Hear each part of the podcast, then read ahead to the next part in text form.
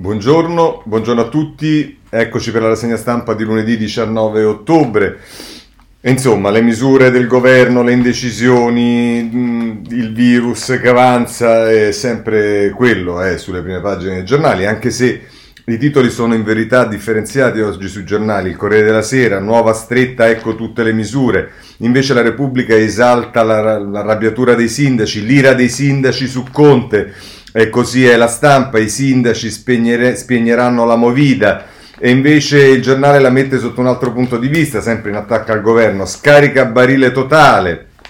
E ancora il eh, domani eh, con eh, in prima pagina i contagi da record, ma Conte annuncia solo una stretta minima. Si lamenta il domani che vorrei si facesse di più. Diverso il titolo del tempo: stop agli ex PC, DPCM meno duro. Anche il tempo prende atto di questo. Invece, libero, polemico come sempre, eh, titola sulla manovra 40 miliardi nel Vater. Abbiamo poi il messaggero che punta sulle scuole, scuola aperta e sport chiuso, movida decidano i sindaci, così come il Sole 24 ore la mette sulla eh, Covid restrizioni soft, i sindaci decidono le zone rosse nelle città. Insomma, questo è il quadro. Oggi per vedere i dati cambiamo, andiamo sulla stampa a pagina 6, ci sono meno tamponi ma più contagi continua ancora, contagi ancora su, ospedali, ospedali in affanno, De Luca ferma i ricoveri programmati e qui c'è il quadro dei contagi, ieri i nuovi casi sono stati 11.705, i tamponi 146.541, sono 9.302 i positivi in più, 45 in più in terapia intensiva e sono 69 i decessi. Questo è il quadro dei diciamo, della situazione a ieri, ma sappiamo benissimo che la domenica si fanno meno tamponi, anche se 145.000 tamponi rispetto ai giorni precedenti comunque è un numero alto, cioè rispetto ai riferimenti delle settimane precedenti nei sabati e la domenica è un numero alto, ma ieri c'è stata tutta la, ehm, diciamo, eh, faticoso percorso per quanto riguarda le misure, il nuovo DPCM a solo una settimana di distanza dall'altro, vediamo allora sui giornali come la mettono, cominciamo dal Corriere della Sera. Il titolo è I sindaci potranno chiudere strade e piazze, scuole aperte, nuova stretta nella Movida, nei locali al massimo 6 persone per tavolo, ultimatum a palestre e piscine, ma cinema e teatri restano accessibili. E poi ancora dice invariata l'occupazione sui mezzi, appella ad evitare il sovraffollamento negli istituti ingressi scaglionati, più lezioni pomeridiane a distanza. E qui se volete ci sta il quadro di tutte le attività, di tutte le fasce che sono interessate per quanto riguarda i bar e ristoranti, attività fino alle 24 ma dalle 18 solo servizi al tavolo, per quanto riguarda gli eventi, sali, giochi e bingo non oltre le 21 vietate le sagre, sugli assembramenti ai comuni il potere di sgomberare intere aree pubbliche, per quanto riguarda l'istruzione didattica mista per superiori atenei, primaria in presenza, sul trasporto pubblico, bus, tram e metro invita le regioni a modulare il traffico. Lavoro, spinta massima sullo smart working ma senza quote e ancora per quanto riguarda palestre e piscine, sette giorni di tempo per rispettare i nuovi protocolli e per quanto riguarda più in generale lo sport, dal calcetto al volley, allenamenti singoli e stop alle partite. Così la mette il Corriere della Sera che fa un riassunto, diciamo, di tutte le cose. E se vogliamo vedere Repubblica, Repubblica dedica eh, alle misure sostanzialmente quattro pagine, dalla 6 lo sport non è più per tutti, colpiti al cuore dilettanti, e peraltro c'è un'intervista nel taglio basso al... Ehm, sottosegretario agli interni, se non sbaglio, che è Sibilia, che dice i contagi... Ah no, scusatemi, è il presidente della Lega Dilettanti, chiedo Venia, ho sbagliato perché si chiama allo stesso modo, i contagi non avvengono in campo, non priviamo i ragazzi della società, dice eh, Sibilia che è il presidente della Lega Dilettanti, le società sportive si sono indebitate per adeguarsi alle norme di sicurezza, se si chiudesse tutto sarebbe la fine del movimento. Eh, tra l'altro questo è un po' il ragionamento che vale per tutti, cioè noi sappiamo che dopo la prima ondata sono state date delle prescrizioni che facevano riferimento a uno dei momenti peggiori, che era quello della prima ondata, per cui dalle palestre ehm, alle attività appunto sportive, ma anche per quanto riguarda parrucchieri, estetisti, insomma i ristoratori ci sono tutti coloro che per adeguarsi alla situazione hanno investito dei soldi per la sanificazione, per organizzare le strutture e compagnia bella. Ecco, ehm, adesso dirgli che prendono e buttano tutto eh, è sicuramente un problema perché il ministro Speranza dice giustamente che bisogna salvaguardare la scuola e il lavoro eh, il lavoro non è soltanto mh, quello di qualcuno, il lavoro è quello di tutti, quindi bisognerà capire qual è un punto di mediazione, soprattutto per coloro che rispettano le regole. Non possono essere penalizzati perché in quell'ambito c'è qualcuno che non le rispetta. Bisogna fare in modo che tutti rispettano le regole e se tutti non rispettano le regole, ovviamente vanno colpiti coloro che non le rispettano. Ma insomma, eh, poi c'è un'intervista al capo dei presidi che è Giannelli che dice scuole aperte ma ora ci devono dare una task force anti-contagi. Giusto riaffermare il valore della didattica in presenza ma ci mettano in condizione di garantirla, dice Giannelli. A un mese dall'avvio ci mancano ancora molti supplenti, gli spazi promessi dagli enti locali a migliaia di banchi. Ancora, se andiamo poi nelle eh, pagine eh, 8 e 9 Ehm, ci stanno ancora due articoli da segnalare, anzi un articolo, un'intervista. Uno è quello di eh, Giuliano Foschini che parla più in generale eh, de- della caccia ai contagi, dice manca personale la caccia ai contagi alle armi spuntate e tra l'altro dice Foschini c'è un articolo, il primo, che racconta molto del fallimento di questa seconda fase di contrasto al virus SARS-CoV-2 al fine, virgolettato, al fine di rafforzare l'offerta sanitaria e sociosanitaria territoriale necessaria a fronteggiare l'emergenza epidemiologica, si legge, le regioni sono chiamate ad adottare piani di potenziamento e riorganizzazione della rete assistenziale. Questi piani devono contenere specifiche misure di identificazione e gestione dei contatti indirizzata a un monitoraggio costante e a un tracciamento precoce dei casi e dei contatti per la relativa identificazione dell'isolamento e del trattamento. Era il 19 maggio, in Gazzetta Ufficiale veniva pubblicato il decreto Cura Italia. Sono passati cinque mesi. L'Italia è stata curata? Quell'offerta è stata implementata? No, perlomeno a credere ai dati che da qualche giorno sono sul tavolo del Ministero della Sanità e al centro del dibattito della conferenza Stato-Regioni. Questo è uno dei problemi, cioè il fatto che molti lamentano che in, cinque, in, questi cinque mesi in cui si sapeva perfettamente quello che sarebbe accaduto, o comunque molto ipotizzavano la seconda ondata, poco o nulla si è fatto, poi c'è lo scontro se questo dipende più dallo Stato o dalle regioni, ma insomma il fatto è questo. Ricciardi, che è come sapete il consulente del Ministro della Salute, dice il sistema va rafforzato in vista della terza ondata addirittura. Dice in Italia il modello sudcoreano non può funzionare, ma va potenziata potenziare la rete, è indispensabile.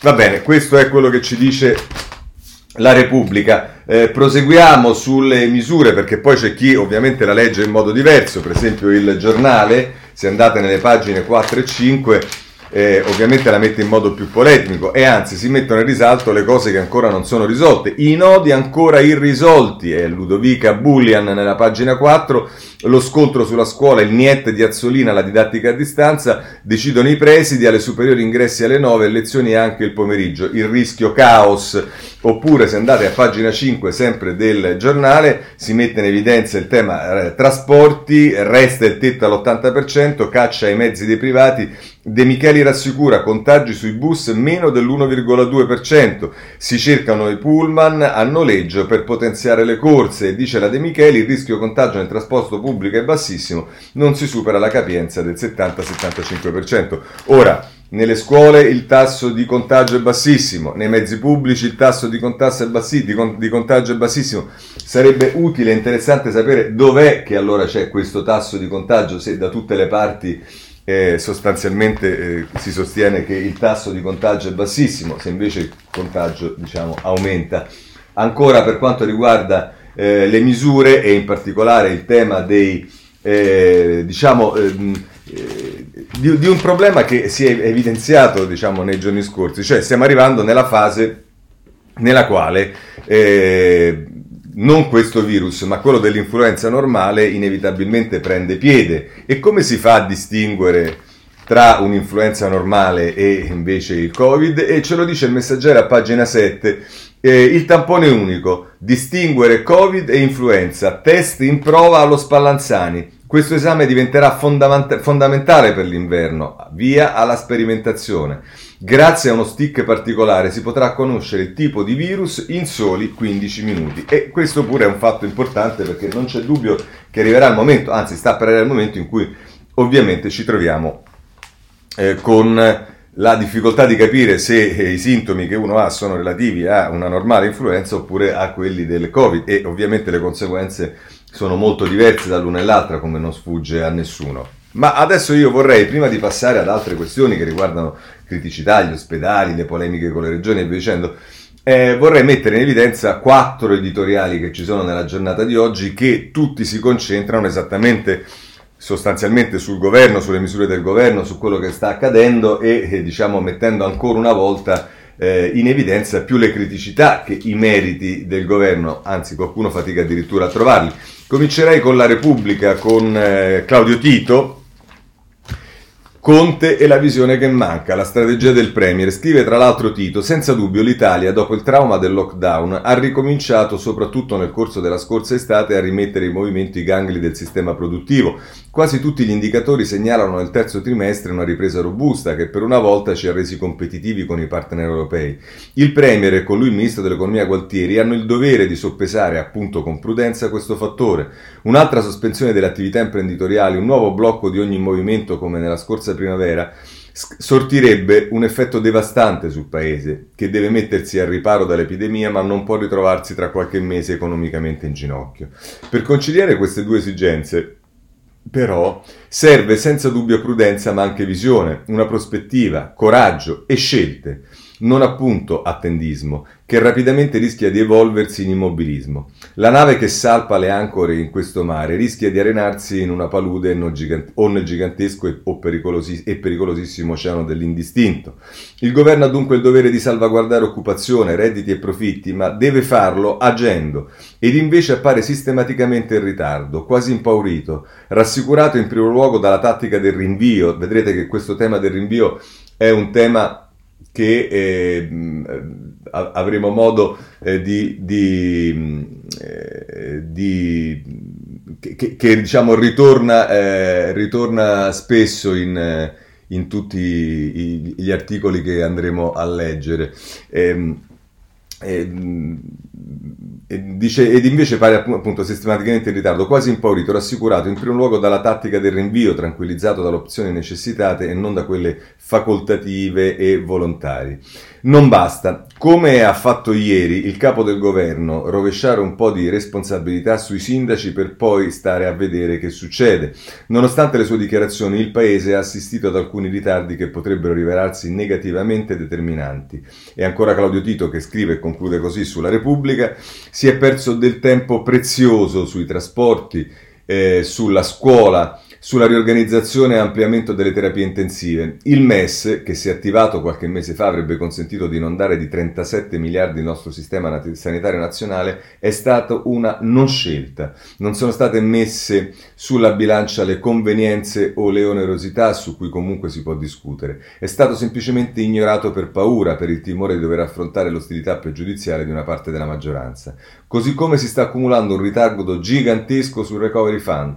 Non sono in discussione i termini entro i quali dovranno essere presentati i progetti, c'è ancora tempo fino a gennaio, ma l'assenza totale di un dibattito profondo e di una progettualità complessiva, nemmeno su alcuni grandi interventi di cui le infrastrutture italiane avrebbero bisogno. L'unico confronto al riguardo, il ponte sullo stretto di Messina, eppure l'impegno efficiente ed efficace di quei fondi può essere rivoluzionario. L'Italia potrebbe improvvisamente colmare alcuni dei suoi gap competitivi che le altre nazioni industriali del mondo occidentale. Tutelare la nostra economia, far risalire il PIL, controllare il deficit e il debito rappresentano dunque un prerequisito, una condizio sine qua non dietro la quale non ci si può nascondere. Oltre, infatti, c'è tutto il resto, che non può essere raggiunto se si scivola nella palude dell'attendismo, se ci si rifugia nel rinvio ad un momento successivo ed ineludibile. Soprattutto quel resto svanisce se si confonde la popolarità e il destino personale con quello del paese. Quindi, come vedete, ci va abbastanza eh, duro ehm, eh, Tito, Claudio Tito sulla Repubblica, ma eh, non è diverso eh, Cacciari sul te- sulla stampa che eh, fa riferimento anche eh, a un editoriale di ieri molto pesante che c'è stato del direttore Massimo Giannini, che come sapete è stato colpito dal virus, che adesso sta ricoverato in ospedale, e scrive ehm, Cacciari, un paese da curare adesso, inizia in prima pagina, ma poi si conclude così nella pagina 19 della stampa. Può darsi nessuno al governo ci pensi, e io penso sia così, ma l'insistenza ossessiva normatis- normativistico per paternalistica dà a volte proprio l'impressione che siano queste precise responsabilità che si vogliono nascondere, per non discutere di ciò che si doveva fare e non si è fatto, e soprattutto di ciò che si doveva fare e di cui ancora nulla di preciso si sa. Qui la questione riguarda l'altra faccia della crisi, quella purtroppo che ci investirà più a lungo e temo ancora più radicalmente del virus. Interi settori dell'economia del paese sono allo stremo, milioni di italiani attendono con angoscia la fine della cassa integrazione e del blocco dei licenziamenti e non si vive con i soldi della CIG.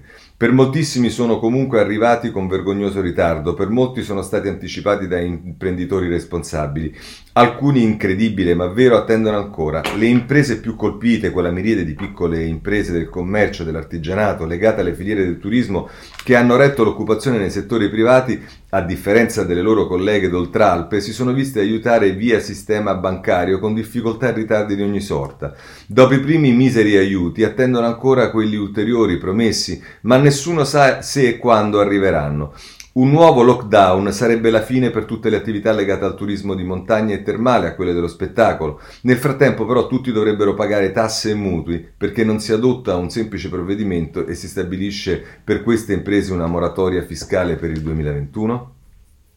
Ancora, conclude Gracciari, siamo in guerra, si dice, se è così come fortunatamente non è, allora si, si, sappia che una guerra la si conduce bene soltanto quando si ha un piano per il dopo, soltanto se la si combatte per un fine concretamente e realisticamente formulabile.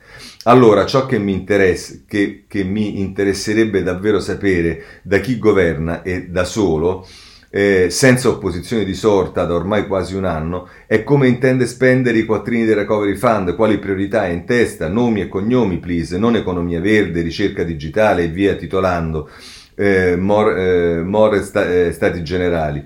Eh, con quali risorse garantire una vita decente a chi si troverà senza occupazione, attraverso quali politiche di distribuzione del reddito, cioè fiscali, Ogni tanto è tenuto a fare la sua parte e non solo mette- mettendosi la mascherina, ma la parte di chi governa è superare tutti i ritardi, organizzare con efficacia la macchina sanitaria e dare risposte prospettive concrete a imprese e lavoratori. Questo paese è malato, molto malato da tempo. Il Covid lo ha messo a nudo. Affrontiamo, affrontiamone la prova con questa consapevolezza come un momento di quelli ormai improcrastinabili per riformare da capo a piedi il nostro sistema politico, istituzionale e amministrativo. Così la mette Massimo Cacciari eh, sulla stampa. Poi vediamo però che ci stanno anche ovviamente eh, commenti di chi eh, è ancora più critico nei, nei, confronti del governo. Questo per esempio è Vittorio Macioce sul giornale che tra l'altro dice non aspettatevi da Giuseppe Conte un progetto di lungo periodo, non è un uomo che ama navigare in mare aperto, bisogna però riconoscere che in questo periodo pochi come lui sono in grado di evitare le correnti insidiose e gli scogli della politica. Lo ha dimostrato anche ieri pomeriggio al vertice con i partiti di maggioranza. Il Premier ha ascoltato le richieste del PD, i sussurri dei 5 Stelle, le lamentele, lamentele dei renziani e poi ha messo sul tavolo le sue carte. Non rivelano quello che va fatto, ma chiariscono cosa assolutamente al momento non si può fare. Il primo punto è fondamentale, non ci possiamo permettere misure generali troppo severe, non le regge il paese, non le regge l'economia, non le reggono i sondaggi. Gli italiani non sono nello stesso stato d'animo di marzo, non è solo una questione di egoismo e di sacrifici, è che un chiudi apri chiudi a livello mentale non si regge, la quarantena totale è la carta della disperazione, si usa solo se davvero non c'è speranza. Qualcosa però va fatto, non importa neppure vedere quanto sia utile o meno, serve un segnale, anche questo psicologico, per ricordare che l'emergenza non è finita e bisogna stare attenti. Il Premier ha capito che il suo futuro, prosegue Maciocia a pagina 7, non politico, eh, non passa per questa o quell'etichetta di partito. Da tempo ha preso le distanze dai grillini, ora fa lo stesso con il PD. Conte è semplicemente Conte e si sta costruendo una sua base di consenso. Non sta giocando una partita per Franceschini, Zingaretti, Di Maio e tantomeno Renzi. Non sa quanto valga il suo partito, ma ha capito che può essere un punto di riferimento politico. C'è qualcuno più forte di lui all'interno della maggioranza? La risposta che si dà è no, non è del tutto sbagliata, molto dipende da come riuscirà a gestire la lunga stagione del coronavirus. I rischi sono tanti, ci vuole anche fortuna. La sua tattica ora è evidente, non c'è nessuna apertura a larghe intese. Il perimetro della maggioranza resta questo, non c'è bisogno di dialogare e confrontarsi con le opposizioni, non ha alcuna voglia di condividere la scena con altri. Lo si è visto già nel modo in cui ha liquidato la, prima dell'estate non solo Salvini, Tajani e Meloni, ma qualsiasi interferenza potesse arrivare da task force care a Mattarella. La differenza è che adesso cerca di fare sue alcune proposte di buonsenso che arrivano dall'altra parte, come il rinvio delle cartelle esattoriali. L'emergenza si affronta con eh, non badando a spese, la sanità va ristrutturata, la scuola ha bisogno di docenti, le attività produttive vanno aiutate, il debito non può essere adesso una preoccupazione. Qui c'è il suo grande azzardo. Deve assolutamente avere risposte positive dall'Europa. Conte sta scommettendo tutto sul recovery. È da lì ora che passa tutto. È cambiato anche l'atteggiamento con i presidenti delle regioni, il braccio di ferro è stato smorzato. Vogliono più poteri? Se li prendano. Vogliono il tavolo permanente? E così sia. Il coprifuoco in pratica fatelo voi. Questo significa anche maggiori responsabilità politiche. Se il contagio diventa ingestibile, Conte magari saprà eh, contro chi puntare l'indice. Questo è Macioce sul giornale e poi concluderei questa parte con Cerasa sul foglio che eh, diciamo, mette in evidenza la trasformazione del potere anche dal punto di vista istituzionale che è successo con eh, il Covid passando sostanzialmente nelle mani dei, mh, mm, dei, dei mm, governatori. Scrive Cerasa, il titolo è I governatori nuovi azionisti di un'Italia ad alta velocità anche con i soldi del MES. Può piacere come non piacere, può indispettire come eccitare, può indignare come può galvanizzare, ma tra le mille rivoluzioni generate dalla convivenza con il Covid-19 ce n'è una, tutta politica, che merita di essere messa in evidenza e che riguarda un fenomeno con il quale ci stiamo trovando a fare i conti più o meno dall'inizio della pandemia, scrive Cerasa. E quel fenomeno potremmo sintetizzarlo così, il brusco e rapido passaggio dell'Italia da Repubblica parlamentare fondata sull'attivismo dei sindaci delle città e a Repubblica parlamentare fondata sulla centralità dei governatori di regione. Può piacere come può non piacere, ma i nuovi assetti istituzionali determinati dalla progressione della pandemia hanno dato un contributo importante all'affermazione delle leadership regionali e l'effetto di questa piccola rivoluzione non è solo aver messo, mai come oggi, nelle mani dei governatori il destino delle proprie regioni, anche a costo di creare un'Italia a più velocità, ma è anche aver reso le figure dei presidenti di regione dei soggetti politici cruciali anche per determinare alcune dinamiche delle politiche nazionali. È un governatore di regione il politico forse in questo momento più importante d'Italia, ovvero Nicola Zingaretti, leader del PD che per il momento preferisce restare in regione piuttosto che andare al governo e che è proprio in regione che ha sperimentato l'alleanza il PD, tra il PD e il Movimento 5 Stelle prima ancora che questa si materializzasse al governo. Continua Cerasa è un governatore di regione, uno dei suoi possibili competitor futuri, non solo Vincenzo De Luca, governatore della Campania, ma anche Stefano Bonaccini, presidente dell'Emilia Romagna e presidente della conferenza Stato-Regioni, a cui fa il filo da tempo anche il partito di Matteo Renzi. È un governatore di regione, uno dei possibili competitor futuri della Lega, ovvero Luca Zaia, governatore del Veneto, così come sempre un governatore di regione, Giovanni Toti, il perno di un piccolo progetto politico di destra a cui guarda con simpatia anche Maria Carfagna, che altrettanto al modello politico incarnato da Forza Italia che è alternativo, scusate, al modello politico incarnato da Forza Italia. Così come è sul futuro del governatore del Lazio che si sta combattendo a destra la vera battaglia politica per il sindaco di Roma e non è un mistero che la ragione per cui il partito di Giorgia Meloni ha lasciato al partito di Matteo Salvini l'ultima parola sul candidato del centrodestra a Roma è legata al fatto che Meloni considera mille volte più importante per il suo futuro politico avere il veto sul candidato della regione piuttosto che sul candidato della capitale d'Italia. Sì, scusate. e vabbè. C'entra il potere, ovvio, ma c'entra anche l'improvvisa centralità politica acquistata dai viceré delle regioni. Centralità che non farà altro che aumentare nei prossimi mesi quando i governatori, come fatto da De Luca in Campania, avranno l'ultima parola per restringere nei casi necessari il perimetro della libertà dei propri cittadini. Poi va avanti e conclude così Cerasa.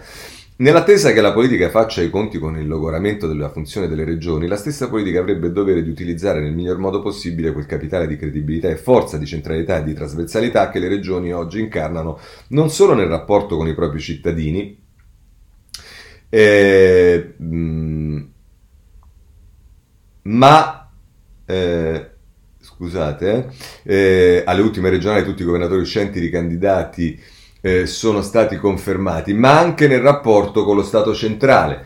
E ciò, ehm, eh, scusatemi, e ciò di cui l'Italia avrebbe disperatamente bisogno non è, come vorrebbe, qualcuno, un'esasperazione dei conflitti tra lo Stato e le regioni, ma scrive eh, ancora eh, Cerasa, è un attivismo compatto da parte delle regioni nel fare ciò che l'opposizione italiana ancora non riesce a fare, puntellare il governo mostrando con compattezza alla maggioranza le strade che un paese con la testa sulle spalle non può permettersi di non imboccare.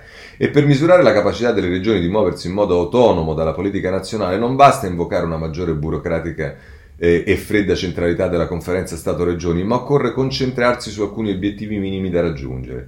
In una fase come quella che viviamo, il primo obiettivo minimo da raggiungere per i governatori delle regioni è dire quello che né la maggioranza di governo né l'opposizione hanno in questo momento il coraggio di dire con chiarezza, smetterla di prendere tempo con le minchiate e invitare la maggioranza ad attivare con urgenza le linee di credito per le spese sanitarie previste dalla Pandemic Crisis Support che nel momento in cui scriviamo presentano un tasso di interesse su 10 anni negativo, meno 0,12%, e che è evidentemente molto più conveniente rispetto al tasso di interesse positivo, più 0,68%, che saremmo costretti a pagare qualora i soldi necessari per le spese sanitarie dovessero essere raccolti emettendo titoli di Stato e non chiedendo di attivare quello che un tempo si chiamava MES è quello che chiedono i governatori del centro-sinistra che guidano l'Emilia Romagna, eh, la Campania, la Toscana, la Campania, è quello che richiedono i governatori moderati di centrodestra che guidano Basilicata, Piemonte, Liguria, Sardegna. E lo stesso chiedeva la scomparsa eh, Santelli della Calabria. Ed è quello che pur non potendo dire espressamente si augurano accadano i governatori della Lega. Ehm, eh, la pandemia ha ricordato che anche politica esiste, eh, in politica esiste un'Italia a bassa velocità e un'altra ad alta velocità. Per dimostrare di essere azionisti dell'Italia ad alta velocità ai governatori non resta che mettere da parte le scemenze e urlare insieme quello che la politica nazionale non ha il coraggio di dire, per il bene dei nostri figli, per il bene dei nostri malati, per il bene delle nostre scuole, per il bene della nostra sicurezza, per il bene della nostra economia, facciamo tutto ciò che c'è da fare per proteggere l'Italia e facciamo tutto ciò che c'è da fare per metterla con le sciocchezze, per smetterla con le sciocchezze e per eh, prendere subito quei maledetti soldi del MES. Grazie. Grazie al, diciamo, si potrebbe dire, al direttore, diciamo così, eh, perché se ogni tanto un po' di generosità intellettuale mettesse in evidenza che c'è un partito dentro la maggioranza che sta facendo di tutto e sta dicendo in tutti i modi a viso aperto e senza nascondersi dietro a un bel niente, caro Cerasa, che il MES va utilizzato, è il partito di Italia Viva. Poi però Cerasa succede, sai che cosa, caro Claudio? Che se poi noi alziamo troppo la voce, tu ci fai un bel editoriale in cui ci dici che noi vogliamo eh, far saltare il governo, il del tanto bravo Conte, del tanto bravo PD, quindi ogni tanto bisognerebbe anche andare a dormire la sera mettendosi d'accordo con quello che si dice la mattina, o quantomeno quando si dice qualcosa la mattina, riconoscere poi che non sono solo i governatori, ma che ci sono partiti all'interno della maggioranza che eh, questo lo stanno chiedendo. Poi, se no, spiegaci tu che cosa dobbiamo fare per metterlo in evidenza quanto è necessario, senza però disturbare troppo il manovatore e il principale sostenitore del manovratore che in questo momento non è il Movimento 5 Stelle ma il Partito Democratico. Bene, adesso andiamo a vedere però altre questioni perché ci sono delle criticità, sì ci sono delle criticità, ce lo dice innanzitutto il Corriere della Sera, pagina 9, ci sta il problema degli ospedali, l'allarme di, Piozzo, di Miozzo, che è il coordinatore del comitato tecnico scientifico, ehm, terapie intensive già in sovraccarico, attenti ai trasporti, la priorità è rafforzare la medicina di base, strutture a rischio, saturazione, ma no al terrorismo. Ecco, questo è quello che ci dice Miozzo a proposito degli eh, ospedali, ma ci sta un problema che riguarda una categoria particolare che sono le RSA, ce ne parla eh, a pagina 7 della stampa Eh, la stampa in un reportage di Chiara Viglietti, noi obbligati a morire soli e non ci dicano che Dio esiste. Nelle residenze per gli anziani il rischio contagio condanna gli ospiti a una solitudine totale. Eh, questo ci dice la stampa eh, sulla pagina 7 e poi c'è da segnalare invece eh, sul libero a pagina, sempre a pagina 7 il grido di Bertolaso a proposito degli ospedali eh, l'ospedale in fiera è pronto a salvare vite. L'ex capo della protezione civile dice: Io sindaco di Roma non è possibile. Va bene, dice quanti attacchi, ma ora il centro Covid di Milano è a disposizione dell'Italia. Ci volevano 60 milioni di tamponi. Eh, ricorderete che Bertolaso, che si è anche preso il coronavirus nella prima ondata è quello che ha consentito, è stato preso come esperto dalla regione Lombardia e ha consentito la creazione di questo ospedale tutto con fondi privati che poi ha aperto un sacco di polemiche perché per fortuna diciamo le terapie intensive sono eh, servite meno ma averlo a disposizione è indubbiamente in una fase come questa della seconda ondata che consente a Bertolaso di rivendicare eh, appunto e di replicare le polemiche di allora. C'è un problema che riguarda però anche i medici e gli infermieri. E andiamo allora sulla ehm, pagina 13 del Corriere della Sera, ehm, noi tornati in prima linea, il personale sanitario tra paura e senso del dovere, abbiamo ricominciato a temere cosa accadrà domani.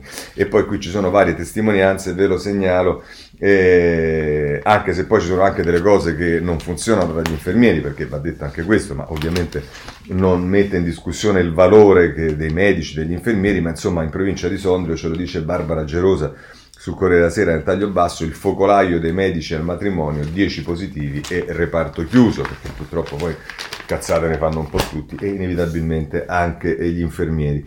Ehm, eh, voglio segnare a proposito dei medici anche il domani, a pagina 2,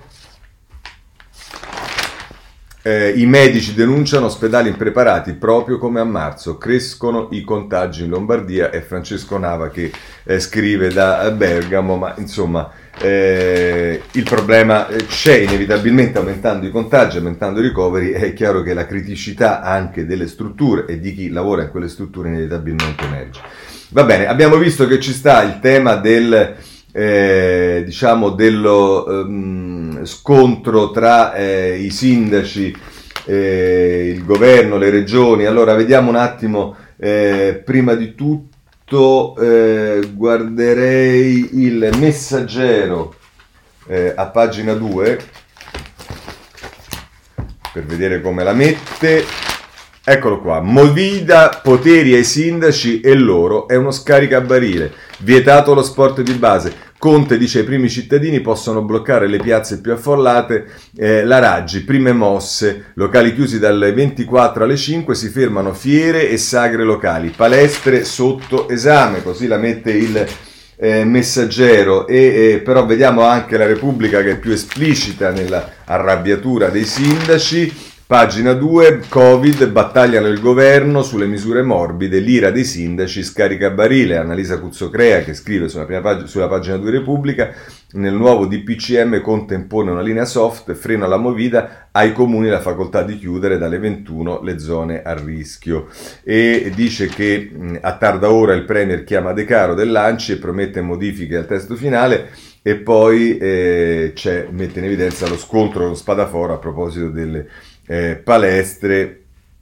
E tra l'altro Spadafora dice perché chiuderle se i cinema restano aperti, insomma va bene, eh, sono le, le, le, polemiche inevitabili che peraltro ieri hanno rimbalzato sulle agenzie eh, tutto il giorno, lo mette in evidenza anche il, la stampa a pagina 2, eh, fare presto per evitare un altro lockdown. E poi dice la tentazione di Conte scaricare l'app Immuni diventi ehm, obbligatorio, ecco perché abbiamo anche eh, questo nel, nelle, mm, eh, diciamo, nelle diverse eh, possibilità, ma poi se volete a pagina 5 c'è l'intervista con, un, ci sono adesso, vediamo tre interviste con tre governatori diversi, Bonaccini a pagina 5 della ehm, stampa intervistato da Luca Monticelli, dobbiamo eh, rilanciare la produzione e continuare la battaglia eh, ai contagi, poi abbiamo eh, invece eh, Musumeci eh, sul tempo eh, a pagina 5 eh, che dice il lockdown temo ci sarà, abbiamo il dovere di prepararci senza farci illusioni. Si, eh, I cittadini, eh, un appello ai cittadini, non si sentano soli, devono fidarsi delle istituzioni, ma loro rispettino le regole del distanziamento. Questo è quello che dice Musumeci e poi per chiudere invece da libero vediamo l'intervista con il governatore sicuramente più importante dal punto di vista elettorale perché è quello che ha vinto meglio di tutti che è eh, Zaia e che la mette eh, così a pagina 5 del, di Libero, contro il Covid serve più potere alle regioni, eh, dice Zaia, ho fatto un milione e mezzo di test veloci, sono affidabili e autorizzati, qui ci siamo organizzati per non chiudere. E dice ancora, Roma deve capire che il virus in casa l'abbiamo noi, cioè noi si riferisce alle regioni. Questo su Libero, ma con questo possiamo chiudere anche eh, questo capitolo, c'è tutta eh, una mh, serie di articoli che riguardano il Presidente del Consiglio dentro questa vicenda con eh, ritratti, analisi e compagnia bella. Il prima lo vediamo sul Corriere della Sera, a pagina 5 Marco Galluzzo, conciliare salute ed economia, il MES non è una panacea ed è la conferenza stampa di Conte di ieri eh, e si racconta quello che ha detto, ma poi Invece c'è Monica Guerzoni che eh, mette in risalto a pagina 6, così il Premier evita il coprifuoco, l'ira dei comuni scaricate su di noi. E eh, vediamo ancora eh, la Repubblica come eh, tratta Conte a pagina 4 il titolo è Il nuovo Conte nemico del lockdown. Non voglio sentirlo nominare. Tommaso Ciriaco che parla, fa riferimento anche qui alla conferenza stampa. Il Premier scommette sulla voglia del Paese di non fermarsi più e sulla ripresa economica. Per questo da giorni frena i ministri favorevoli a misure più drastiche e presto saremo inondati eh, di eh, vaccini. Quindi un Conte più morbido, lo mette così la Repubblica. Se poi volete invece una visione più eh, polemica, eh, potete andare tranquillamente sul eh, giornale a pagina 6 eh, e invece la figura di Conte viene letta così, Conte strategia diversa, poi respinge di nuovo il MES, si assolve in diretta tv, mai abbassato la guardia, ora evitare lockdown e vede una ripresa che non c'è così il giornale. Bene, abbiamo eh, diciamo, caratterizzato anche Conte dentro questa vicenda, eh, abbiamo visto eh, il tema degli ospedali e dei medici, poi ci sono delle polemiche che arrivano per esempio dagli scienziati, perché ci si dice, e qui diciamo la valutazione che va fatta, amici miei, è che sicuramente la politica va a zigzag e via dicendo, eccetera, eccetera, ma insomma poi anche quando andiamo a vedere gli esperti, gli scienziati e via discorrendo, la situazione non è molto diversa, perché Paolo Russo ci dice scienziati in rivolta, misure insufficienti, così si va a sbattere, esperti inascoltati su chiusura alle 22 e mini lockdown, rischiamo 16.000 contagi al giorno e ospedali in tilt. Se andiamo a vedere nei giorni scorsi e sicuramente sfogliando anche sui giornali di oggi, troverete gli scienziati che dicono invece che eh, tutto questo non serve assolutamente a nulla, eccetera, eccetera, eccetera. Ma ovviamente ehm, come dire, fa parte del dibattito, se così vogliamo dire. Per quanto riguarda però le questioni legate eh, a temi specifici, voglio segnalarvi eh, Grillo, Francesco Grillo sul messaggero, la strategia che serve per tutelare gli alunni, e qui si fa riferimento alla scuola, eh, sbagliano a parlare di scuola e in generale di politiche di restrizione come se l'Italia fosse una, come se fossero una sola entità, i 6.000 comuni che ospitano i 60.000 istituti scolastici nei quali è in corso la battaglia più importante, va avanti poi a pagina 14 Grillo e possiamo leggere ovviamente solo una parte e dice ehm, non ha senso continuare a parlare di trasporti ugualmente eh, intasati dappertutto come se non ci fossero 100 campanili e sindaci diversamente capaci o di spazi ugualmente insufficienti ovunque come se non ci fossero presidi che si sono mossi con velocità diverse e differenze grandi persino nella, st- nella stessa regione tra centri che si stanno svuotando ed altri che sono congestionati. La stessa ministra talvolta travolta da un'emergenza che avrebbe sopraffatto anche i suoi più esperti predecessori, ha fatto un solo grande errore, quello di aver provato a difendere una situazione che per assetto istituzionale non è più sostenibile. Bisogna ora utilizzare l'emergenza per chiedere di completare le mille riforme a metà della scuola, dando sostanza a quel principio di autonomia che parte dalla consapevolezza che non si può gestire un centro eh, esilissimo, eh, da un centro esilissimo, un'organizzazione fatta di 800.000 dipendenti. Questo tra l'altro Grillo sulla scuola, sul messaggero. Voglio segnalarvi anche eh, sul ehm, domani, a proposito di scuola sulla prima pagina eh, Walter Ziti che è uno scrittore che eh, il titolo è Se l'unico vecchio che non vorrei che morisse è l'unico vecchio che non vorrei che morisse ed è quello che dice eh, un alunno che, che, gli ha scritto e tra l'altro insomma approfitta di questa cosa per concludere così. Se davvero come pare i giovani si ammalano pochissimo siamo di fronte al più grande gap generazionale che io ricordi non un problema di autorità o di posti di lavoro ma una questione di vita o di morte dopo il leggendario 37enne di Codogno, solo episodicamente si parla di giovani ammalati in tv, sembrano tutti asintomatici, finché i morti sono numerabili, perché non dire che età avevano? Se dobbiamo difendere e preservare gli anziani, compresi molti che vivono in casa coi giovani, è ai giovani che dobbiamo dare la parola. È giusto che sappiano su quali dati reali si fonda il loro senso di invulnerabilità e che facciano i conti lucidamente con le loro responsabilità familiari. Sto parlando soprattutto degli universitari e delle ultime classi dei licei che nella chiusura generalizzata delle scuole vengono messi in un solo mucchio con i ragazzini di 7 anni e che invece dovrebbero avere voce in capitolo sullo studiare a distanza o su come fare i turni per non intasare gli autobus. Capisco che indire ora le assemblee di istituto e di dipartimento addirittura organizzare un movimento più vasto sia al limite dell'impossibilità, ma la fantasia dovrebbe essere il loro forte. Quale momento migliore per capire davvero che cosa è essenziale per loro, quali consumi, quali rapporti? Sui media i giovani vengono trattati come oggetti da biasimare o compiangere o invidiare paternalisticamente, mai li si ascolta come soggetti, come quegli adulti che dopo i 16 anni hanno diritto di essere, di essere. La parola che i media non gli danno, se la prendano, si assumano la loro parte di responsabilità nella loro stessa formazione, portino a coscienza i loro veri bisogni affettivi e perché no, anche il loro cinismo. Hanno rimproverato tante volte agli anziani di avere rubato loro il futuro, ci guardino negli occhi e ci, diano, ci dicano la verità superando la retorica sentimentale dei nonni, per far questo hanno bisogno di sapere quale sia il loro coefficiente di rischio. Per unirsi, discutere francamente di ciò che ci divide è importante. Le, commentatri- le commentatrici e commentatori di, mezz- commentatori di mezza età parlano anche troppo dei giovani, forse è ora che comincino ad ascoltarli. Questo sul domani a proposito della scuola.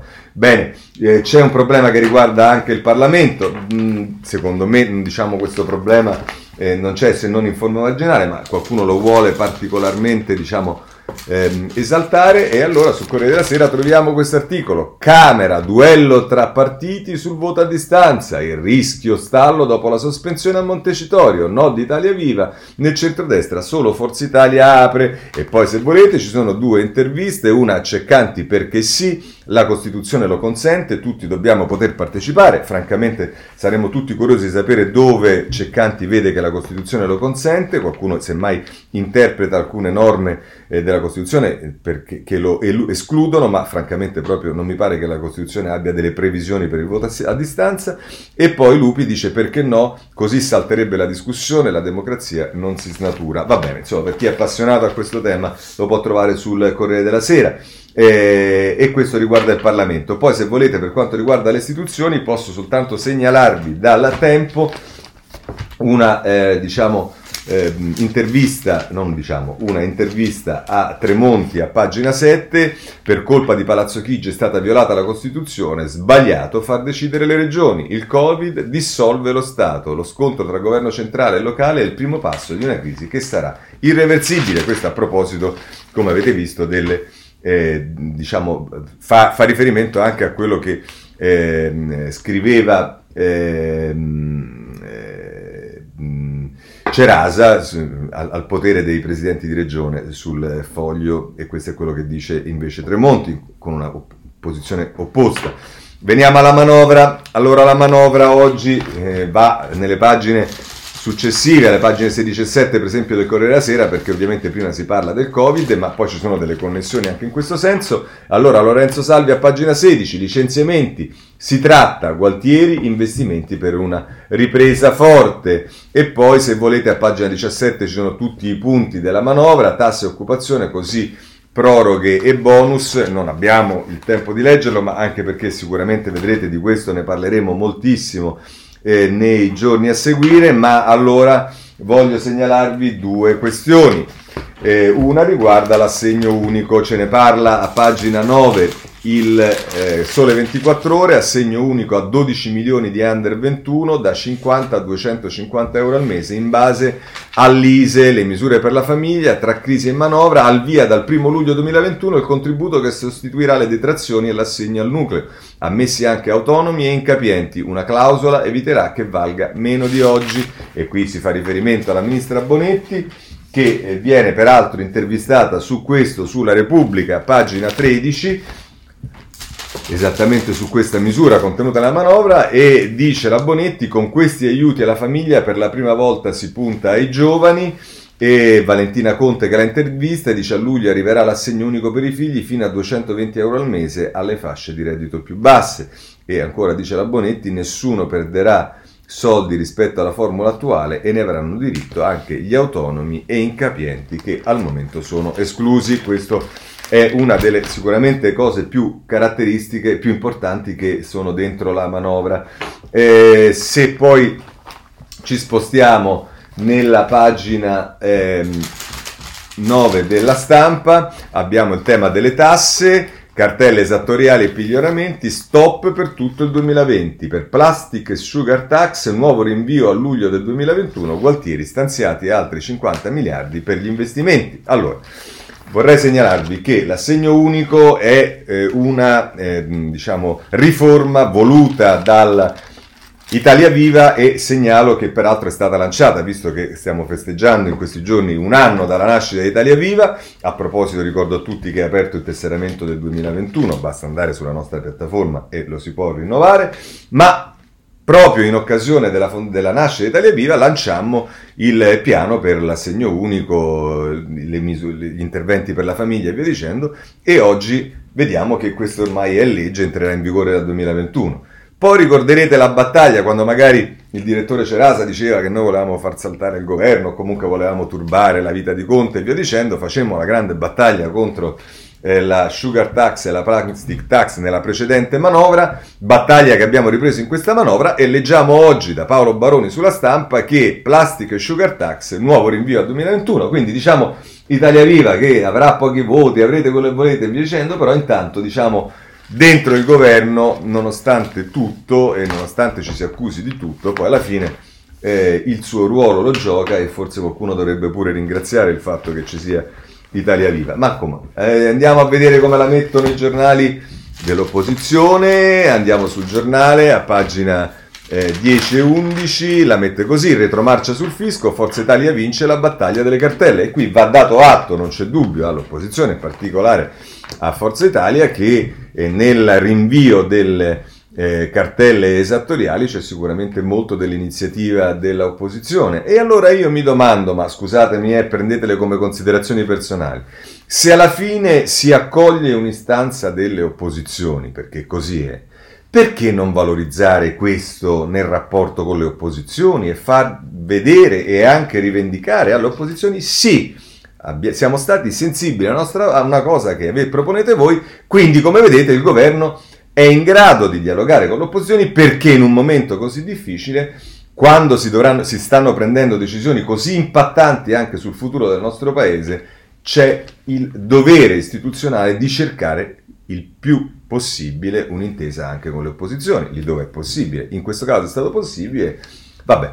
E a pagina 11 del giornale, manovra in deficit aspettando la Unione Europea. Così il giornale a proposito della manovra. Eh, il Sole 24 Ore si occupa della manovra in prima pagina e lo fa eh, con eh, proroga dei bonus lavori 50-65%, rinviata a luglio plastica e sugar tax, altri sei mesi di moratoria ai mutui e PMI, in legge di bilancio due fondi per recovery e riforma fiscale, a giugno, a giorni, nuovo decreto anticrisi e poi a pagina 2 eh, dice Conte indennizzi anche a chi, danni, a chi ha danni dalla stretta, ma alt aiuti a pioggia e poi a pagina 5 per l'appunto si parla della proroga dei bonus lavori 65 e 50% insomma questo è, e poi qui ci sono anche come potete immaginare sul sole 24 ore una specifica di tutti i punti chiave della manovra ma che ripeto avremo tutto il tempo di vedere anche nei eh, prossimi giorni. Segnali invece eh, a proposito di eh, diciamo, fondi eh, che dovrebbero, perché sappiamo che eh, molto si conta sui fondi che dovrebbero arrivare dall'Europa. Eh, vi segnalo eh, Francesco Drago e Lucrezia Reiklin sul Corriere della Sera. Questa volta non sprechiamo i fondi per il mezzogiorno e dice tra l'altro, di, scrivono tra l'altro, eh, nel, pe- nel pensare all'uso dei nuovi fondi bisogna aggregare le forze migliori e più dinamiche delle regioni meridionali. Aggregare e mettere in rete le migliori esperienze è importante perché una delle caratteristiche del mezzogiorno è l'isolamento da chi fa industria e innova nel campo sociale.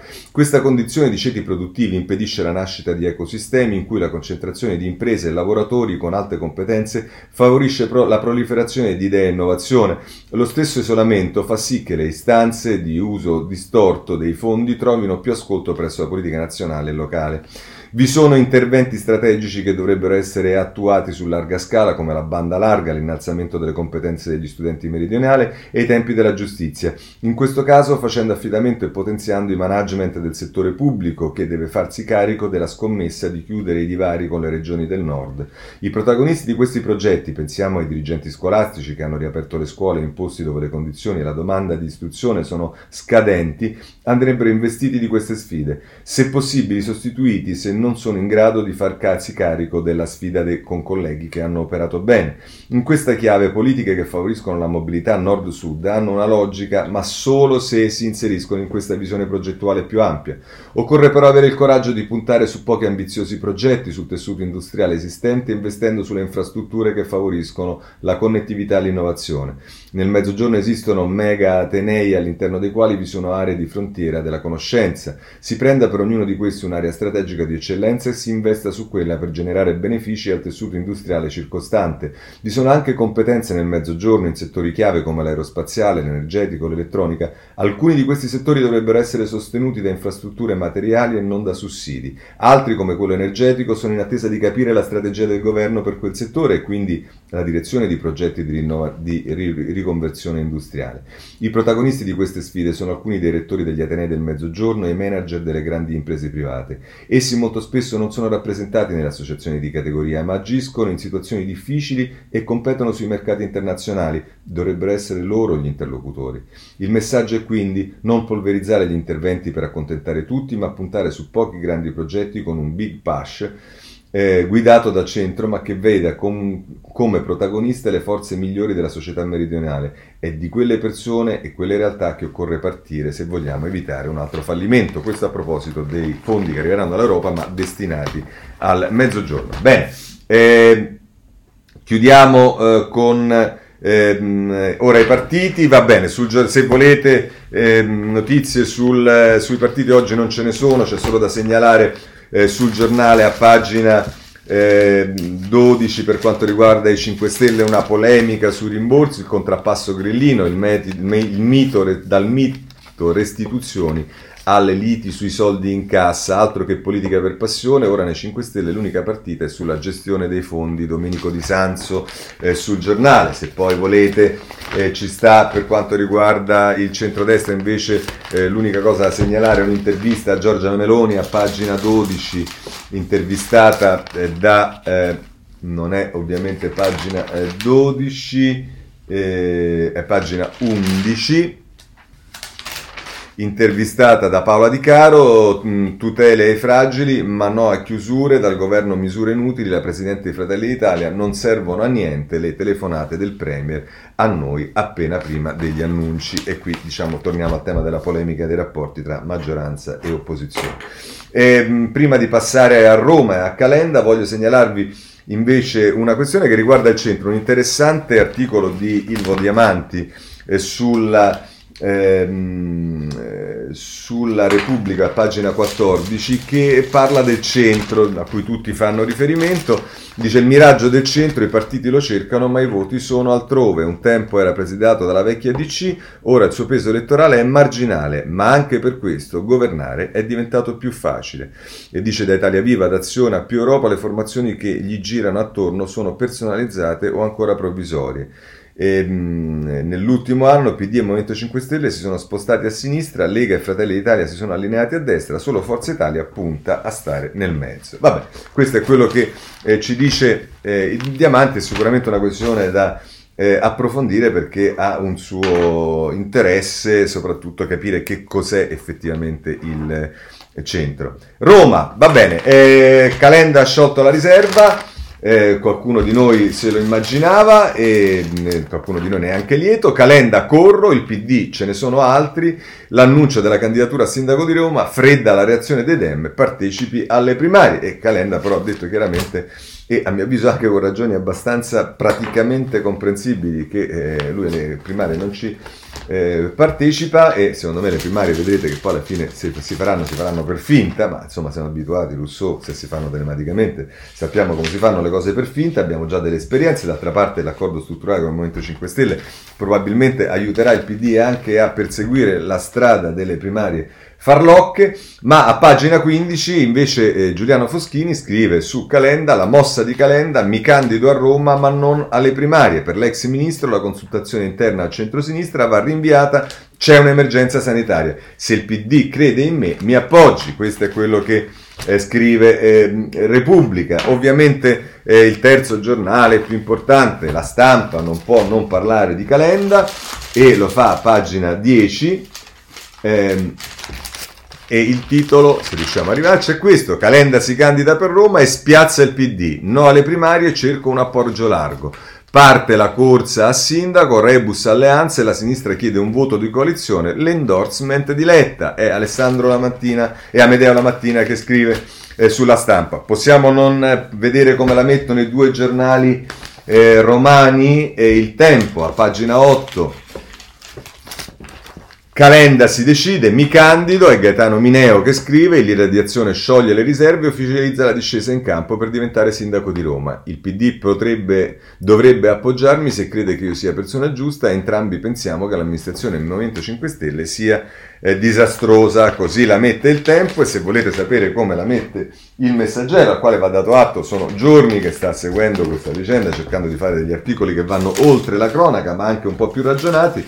In questo caso lo fa a pagina 11 ed è Francesco eh, Malfetano, Roma, Calenda si candida, Letta lo appoggia, il PD tace, bocciate le primarie, non con il virus, l'ex, l'ex premier, bene, ma decide Zingaretti, Salvini dice scioglie, sceglieremo dalla società civile e non dai partiti, domani vertice con Meloni e Tajani. Avete visto che, e poi c'è qualcuno che sostiene che eh, Fratelli d'Italia, la Meloni in particolare, vogliano lasciare sostanzialmente eh, alla decisione su Roma a, eh, alla Lega perché sono più interessati alla regione. Se così fosse sarebbe un dispiacere perché Roma, diciamo, in questo momento ha sicuramente molto bisogno. Segnalazioni di carattere giudiziario.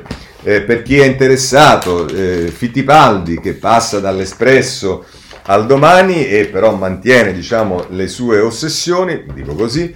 Ehm, l'inchiesta Consip, Emiliano Fittipaldi, quando Lotti diceva a Marroni sì gentile con Denis Verdini. Le nuove carte dell'indagine mostrano i rapporti fra l'ex ministro di Renzi e l'ex baccio destro di Berlusconi. L'ex AD della Consip, virgolette, a Palazzo Chigi par- parlavo con De Vincenti e Boschi anche Bonifazzi dà la sua versione. E vabbè, qui se volete eh, ci sta tutta questa roba, ricordiamoci sempre che siamo in fase di indagine, insomma di, eh, non, non, si è ancora svolto un primo grado di processo e quindi vedremo eh, come evolverà anche questa. Eh, c'è un problema per Davigo e questo pure lo pigliamo dal domani, sì c'è un problema per Davigo perché vuole rimanere in Consiglio Supremo della Magistratura, ma eh, c'è un problema, e cioè che ha raggiunto l'età e deve andare in pensione, Giulia Merlo, da Vigo dentro o fuori il, C- il CSM deve decidere, oggi inizia la seduta fiume del plenum, il Consiglio deve esprimersi sulla permanenza del togato nell'organo di autogoverno della magistratura, nonostante dal 20 ottobre vada in pensione. Vedremo perché siamo arrivati alle battute finali. E per quanto riguarda mh, una questione mh, che ha avuto a che fare anche con possibili sviluppi giudiziari, che è quella di autostrade, invece sembra che le cose vadano componendosi, ce lo dice a pagina 17 la stampa, autostrade, lotta contro il tempo per l'offerta, trattativa serrata tra Cassa Depositi e Prestiti e fondi esteri. E, mh, voglio segnalare sempre dalla stampa invece per quanto riguarda il tema della legge sull'omofobia, che è stata rinviata di una settimana, c'è la storia di Fabio Poletti a pagina 11 della stampa, tre ragazzi in fuga delle case arcobaleno, torniamo a, a vivere, eh, così ehm, eh, la mette eh, il eh, il, eh, la stampa. Eh, segnalo due questioni inquietanti. Un pestaggio che fa ripensare molto a Willy che è avvenuto ieri a Lanciano, ce lo dice il messaggero, l'incubo di un altro caso Willy, preso a pugni diciottenne in coma, Lanciano vittima del branco, colpito alla tempia, operato per un grosso ematoma. L'aggressione dopo una discussione in strada, il gruppo composto da cinque giovani.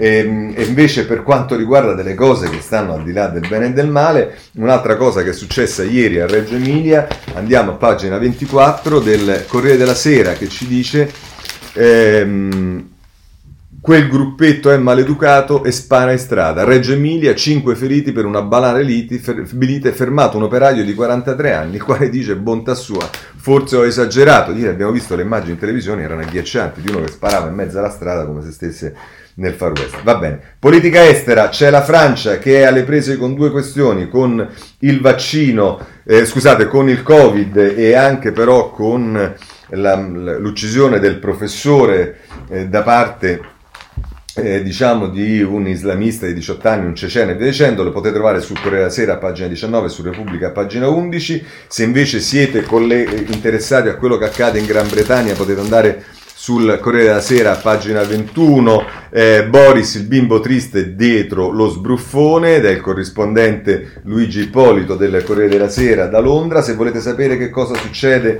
eh, negli Stati Uniti, a pagina 18 del Corriere, eh, mh, potete sapere che eh, eh, Trump attacca la governatrice nel mirino delle milizie e dice rinchiudetela e, con me basta lockdown, si torna alla normalità, ma sta pre- perdendo il voto delle donne, Giuseppe Sarcina che ci dice questo, invece per quanto riguarda una notizia molto triste, la pigliamo dalla Repubblica, pagina 21, cioè, ma lo, lo fa anche la stampa, eh, L'America mette a morte la prima donna dopo 67 anni, strangolò una ragazza incinta e le rubò la bimba. La sentenza federale è un messaggio a conservatori e antiabortisti due settimane, a due settimane dal voto.